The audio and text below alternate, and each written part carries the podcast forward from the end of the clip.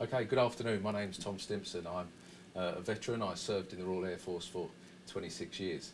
I'm here today to talk about post-traumatic stress disorder, and that journey started in 2008 when I collapsed after getting back from Afghanistan. I realised I had a mental health condition and I couldn't understand what mental health was. Nobody had ever spoke about it in the military, and I certainly didn't know of anybody who had been suffering with mental health. I'd heard my parents maybe talking about individuals they'd known and family members who've had some problems, but it was never discussed. Like, mental health was never open and out there, and that's probably one of the key things that has been instrumental in me hopefully talking about mental health and trying to change the stigma around mental health. And I think that comes down to being able to ask for help. There's a whole plethora of other symptoms that come alongside with PTSD. So there's anger, there was hypervigilance, there was the depression, the anxiety.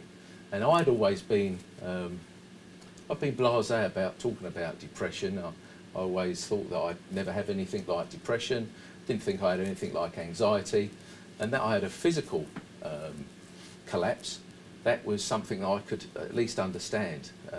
I didn't have a brain tumour, thankfully, but I was having these seizures, and these seizures continued for a number of years.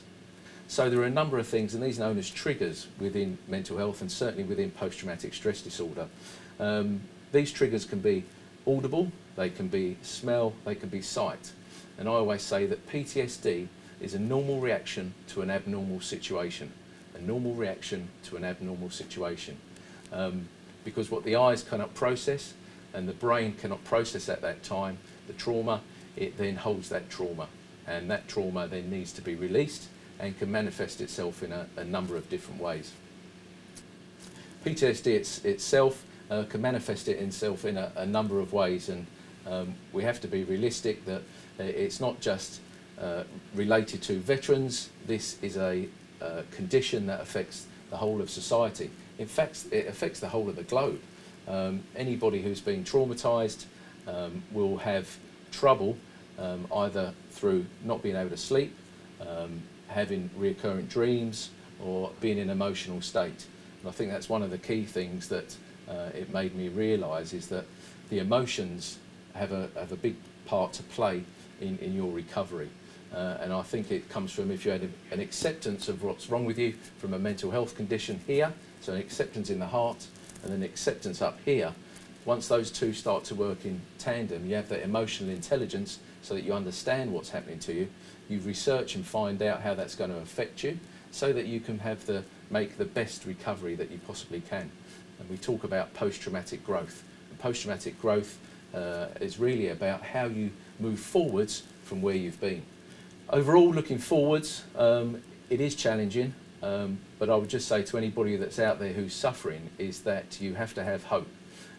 As a man, you have to take off the mask, the hero mask, as I say, is that you have to find out your true self, what makes you tick, understanding and accepting that you've got something wrong with you, and by doing that, it enables you to start in your recovery care pathway. And there's millions and millions of people that suffer in silence, and it's about being honest with yourself and being able to talk to your loved ones, talk to other veterans as I have, and we're all connected. We all talk about hope, we all talk about the light at the end of the tunnel, and that is really key, because if you don't have hope, then there's a whole world of problems that can come from suicide, suicidal thoughts, and those bring their own challenges. And I think people have defining moments when facing those moments, those darkest moments. And that comes about from having, I think, just an inner moment when you look at what you could lose, and being able to hold on to that for as much as you can. And that, sadly, is not for everybody, and that is an absolute tragedy for those that are left behind. But my moment was really of my wife and children, thinking about them, and that was the key thing that sort of kept me moving forwards. And keep saying that phrase of keep moving forwards, and that's the reality. You have to keep moving forwards, even through everything that you experience.